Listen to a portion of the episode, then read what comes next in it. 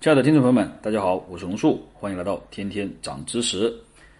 前段时间啊，做了一个书法家的排行榜啊，被很多人啊嘲讽了，说我这个排行榜啊，嗯，代表不了这个正儿八经的这些人的排名，说这个没有意义啊，的确是没有意义啊。但是为什么还有这么多排行榜呢？因为其实就是娱乐嘛，所以大家也就不要太较真儿啊。好，说到这里，大家就会想，那你今天要搞什么排行榜？今天啊，我们要搞一个现当代作家排行榜啊，我们来排排二十五个在现当代能让你觉得非常牛掰的呃这个作家。我再强调一遍啊，只是娱乐啊，大家不要较真儿啊，因为这个可能比书法家造成的人身攻击还要多啊，因为大家喜欢看小说啊、看文学的，那自己的青菜萝卜所爱的这个太不一样了。好，先排除人身攻击，我们开始。排二十五位的呢是孙犁。孙犁呢，并不被很多年轻人熟悉。他原名孙树勋啊，是现当代的著名小说家、散文家，荷花淀派的创始人。他十二岁就开始接受新文学，受鲁迅的文学思想影响很大。代表长篇小说啊有《风云初霁》，其中小说《荷花淀》备受赞扬。毛泽东曾称赞他是一位有风格的作家。第二十四位，王小波，当代最具争议的学者、作家之一。王小波出生于北京，先后当过知青、工人及民办教师，因病逝世于一九九七年。天妒英才的短命文学创作者，代表作品有《黑铁时代》《黄金时代》《白银时代》《青铜时代》等，被誉为中国版的乔伊斯兼卡夫卡。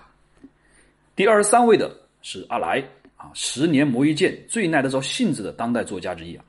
阿来是我国的藏族人，当代文学史上茅盾文学奖最年轻的获得者。每年都有几百万的读者期待作家阿来的新作。他于二零一五年获得了诺贝尔文学奖的提名。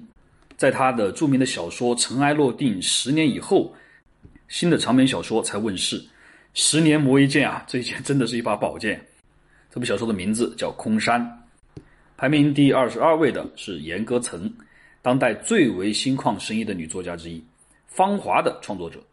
但目前呢，严歌岑是一位美籍华人啊，也是著名的中文英文作家。八十年代的严歌岑主动请缨，以记者身份赶赴对越自卫反击战的前线，死亡呢成为越南战地医院空气中闻到的特有味道。我们今天看到的《芳华》就是来自于他编剧的。他还将数次与死神擦肩而过的经历写进了《七个战士和一个零》之中。还有一点啊，严歌岑老师 长得是挺漂亮的哦。第二十一位呢是史铁生。当代最坚强的残疾作家，史铁生去世于二零一零年。他所创作的散文《我与地坛》鼓励了无数的人。二零零二年获得了华语文学传媒大奖年度杰出成就奖。他的生命与写作已经互为一体。史铁生用残缺不全的身体，描绘出了最健全而又丰满的思想世界，以及书写出完美而又富有生命力的《我与地坛》及《我的遥远的清平湾》。排第二十位的是李敖，当代中国最勇敢、真实的作家、学者以及思想家、国学大师、自由主义大师、中国近代史学者、台湾作家、时事批评家、诗人。哦，他的名号真的很多啊，确实有这么多。他有一句话叫“以玩世来醒世，用骂世而救世”。他的代表作有《北京法源寺》《李敖有话说》等，前后共有九十六本书被禁啊，创下历史记录。被西方传媒追捧为中国近代最杰出的批评家。第十九位呢是北岛，有“流浪诗人”之称的当代文学巨匠北岛，也是朦胧诗派的创始人之一。代表诗集有《北岛诗歌集》《北岛故城诗选》《太阳城札记》。目前作品已被译作二十多种文字，曾获瑞典笔会文学奖、美国西部笔会中心自由写作奖、古根海姆奖、瑞典诺贝尔文学奖的提名等。并被选为美国艺术文学院终身荣誉院士。第十八位的是郁达夫，现代浪漫多情的理想主义作家郁达夫，浙江富阳人，著名的小说家、散文家、诗人，其中代表作有《故都的秋》《春风沉醉的晚上》《沉沦》等。郁达夫的自传体小说呀，反映了底层知识分子的失意苦闷以外，还通过自己的视角描绘了处于社会底层民众的整体疾苦。表现出对劳苦大众的关怀和同情。第十七位的是王蒙，他可以算作是作家当中的乐观派。他河北南皮人，我国当代作家，其中长篇小说《青春万岁》以及《活动变人形》等近百部小说都是很耐读的优秀作品。在反映了中国人民在前进道路上的坎坷历程中，王蒙呢更是乐观向上、激情充沛，也成为了当代文坛上创作最为丰硕、始终保持创作活力的作家之一，并于二零零零年获得了诺贝尔文学奖的提名。排第十六位的是朱自清。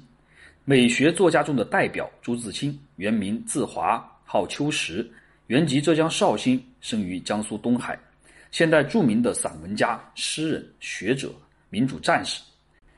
他的散文语言洗练，朴素缜密，文笔清丽，清隽沉郁，并且极富真情实感。朱自清以独特的美文艺术风格，为中国现代散文增添了瑰丽的色彩。主要作品有《雪潮》《踪迹》《背影》等等。排第十五位的是金庸，他有“华人武侠泰斗”之称。他出生于一九二四年，原名查良镛，是华人最知名的武侠小说作家及新闻学家、政治评论家、社会活动家及企业家等，著有《笑书神侠倚碧鸳》《飞雪连天射白鹿》等十数部武侠小说。其中，金庸十四部是中国新文学以来最显眼，也是严肃文学以外最被世界所推崇的中国风文学作品。如果还有人问，哎，你刚才说什么？笑书神侠倚碧鸳，飞雪连天射白鹿，呃，金庸没写过这个书啊？呵呵呵，我只能笑一笑了啊！不是金庸迷的同学们去科普一下啊，这个我就不在这里讲。好了，我们说完第十五位，来看看第十四位的王安忆。王安忆有张爱玲传人之称。中国当代文学女作家，自此八十年代中期起盛行于中国文坛的寻根文学及知青文学等文学创作的代表作家之一。其中代表作品有《长恨歌》与《沙沙沙》《启蒙时代》等，同样也是我国当代获文学奖项最多的著名女作家之一。好了，我们来看一下第十三位余华，有鲁迅精神继承者之称，当代最著名的作家之一，浙江海盐县人。著有长篇小说《活着》，在细雨中呼喊以及《许三观卖血记》等，其中《活着》以及《许三观卖血记》这两部同时入选百位批评家和文学编辑评选的九十年代最具有影响力的十部作品，并于一九九八年获得意大利格林扎纳卡佛文学奖。排在第十二位的是徐志摩，徐志摩是浪漫和多情兼具的文学家、现代诗人、散文家。他是金庸的表兄，也是新月派代表诗人。他拥有着复杂多变的爱情恋爱史，其中最具有代表性的作品有《再别康桥》和翡冷翠的一夜。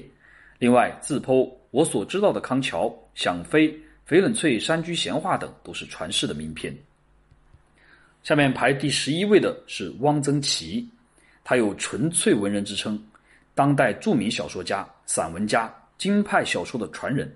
他的代表作有《大闹记事》《受戒》等，被誉为抒情的人道主义者，中国最后一个纯粹的文人，中国最后一个士大夫。其散文《端午的鸭蛋》《金岳霖先生》《北京胡同》还被入选了九年义务教育教材。讲了十五位著名作家，那我们现在进入到前十强了啊！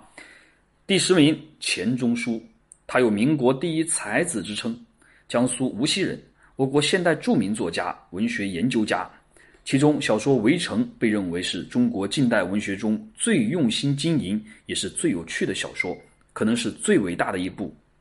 它的价值极高，现当代中从文学作品中最值得阅读的小说之一。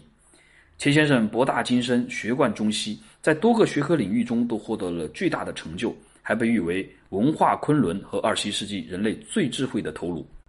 围城呢，又被誉为是小说当中的宋诗。除此之外呢，钱钟书更具价值的作品则是《管锥篇》，这是钱钟书先生在上世纪六七十年代创作的古文笔记体著作。这本书啊，有一百三十万字，作品打通了时间、空间、语言、学科和文化之壁障，期间还多有新说创建。除了满腹文学色彩以外呢，还兼具了几乎全部的人文学科和社会科学。价值非常高啊，非常值得一看。排名第九，莫言，诺贝尔文学奖得主。莫言，山东高密县人，中国当代最著名的作家之一。他从小受鲁迅的影响最大，在获得诺贝尔文学奖后，他曾说过自己从小喜欢鲁迅，并无法从受鲁迅的影响中走出来。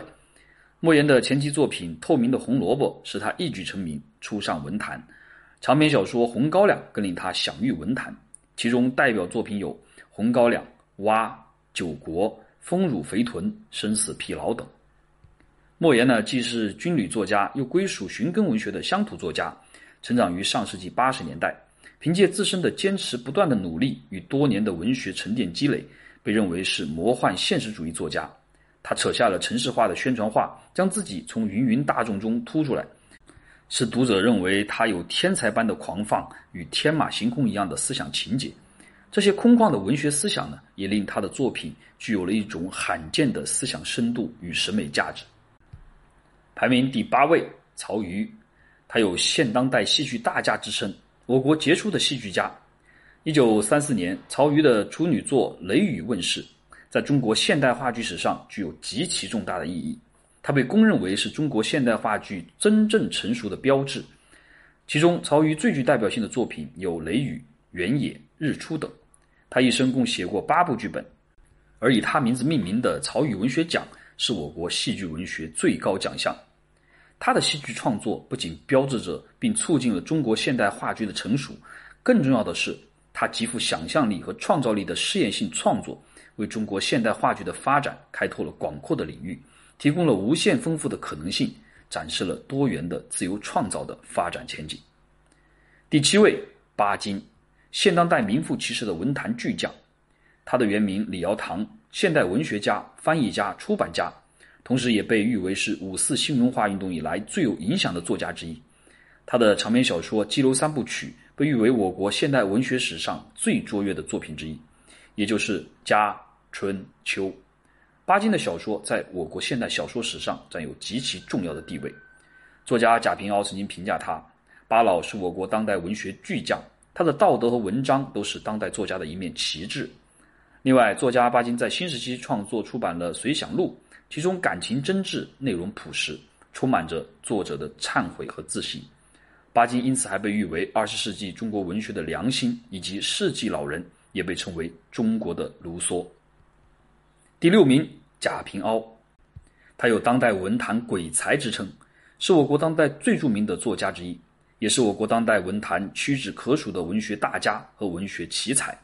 他是最具创造精神、叛逆性、影响广泛且具有世界意义的作家，也是当代中国可以进入中国和世界文学史册的为数不多的著名文学家之一，被誉为鬼才。代表作有《废都》《浮躁》《商周》《秦腔》等。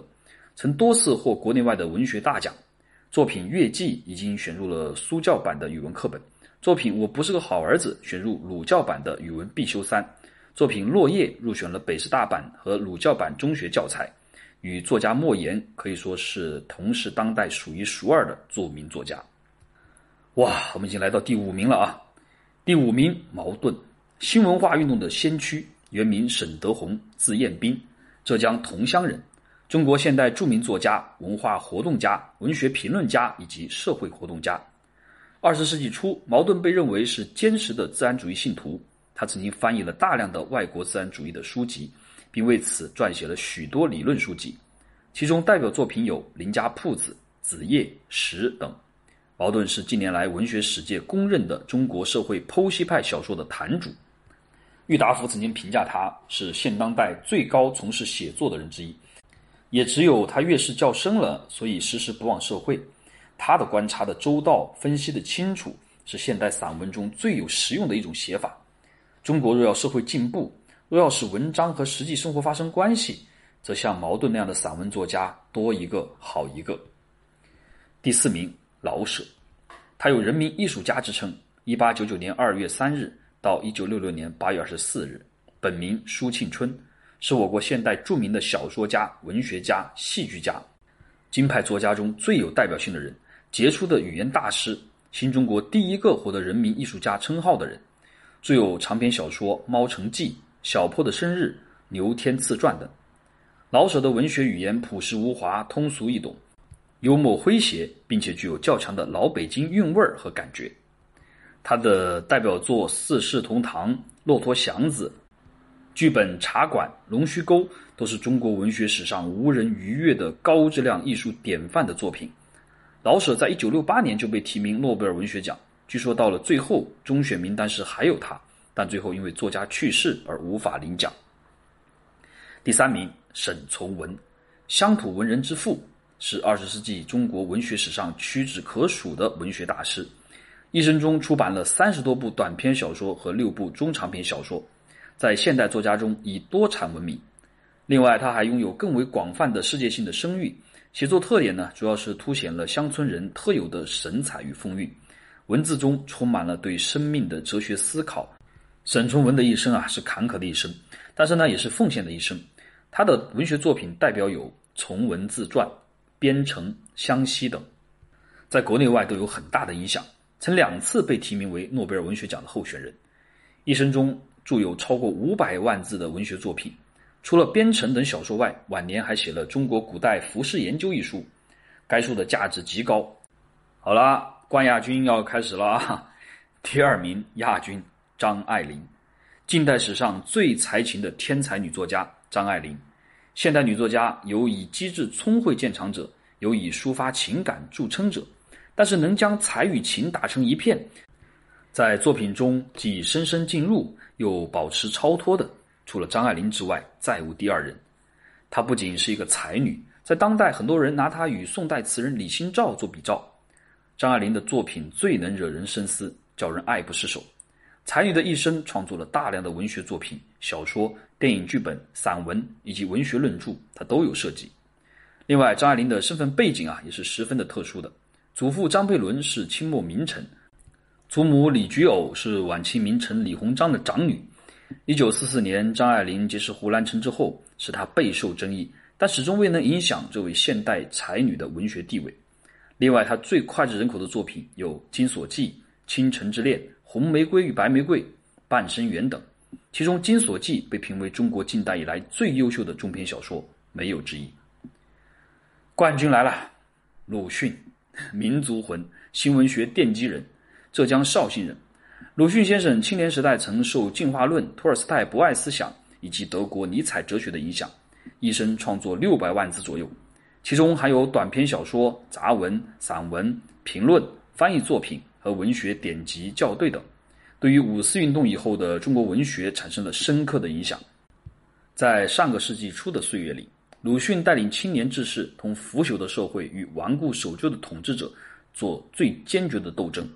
他伟大光辉的形象呢，一直熠熠生辉，来自社会的各界人士都对他充满敬意，甚至还夹杂着一份惶恐。鲁迅以笔伐歌，以及永远不变的口诛笔伐，使他的笔犹如刀枪一样，毫不客气地直刺腐朽落后的封建制度。他的代表作品有《彷徨》《呐喊》《故事新编》《狂人日记》以及《朝花夕拾》等等，其中《狂人日记》是中国现代史上第一篇白话小说。鲁迅先生的文字尖锐，一针见血，既愤世嫉俗，又悲天悯人，撕掉了五千年文明的虚伪面孔，刺痛了亿万国民麻木的神经，催人奋进，发人猛醒。毛泽东曾高度评价鲁迅是中华民族精神的发扬人，我国新文化的圣人，与孔夫子齐名。好了，讲了那么多啊，二十五位作家呀。俗话说得好，文无第一，武无第二。中国当代史上的文学巨匠啊，还有非常多。除了刚才讲的以外，还有五四运动时期的学者胡适啊，华人武侠泰斗之称的古龙啊，以及第一位以汉语作品获得诺贝尔文学奖的华人作家高行健啊等等。当然，还有以心情著称的北极村作家迟子建，书写《小姐你早》的迟立等等。啊，因为时间有限啊，我们只是讲了这二十五位了，大家不要进行人身攻击，说我说的不对啊。有更多好的作家推荐，麻烦留在评论区，让大家一起去拜读吧。艺术作品从来不分高低贵贱，只是看你的喜欢。正是因为有了这样的多样性，才使我们的人生丰富多彩。好了，本期的节目先到这里，我们下期节目再见吧。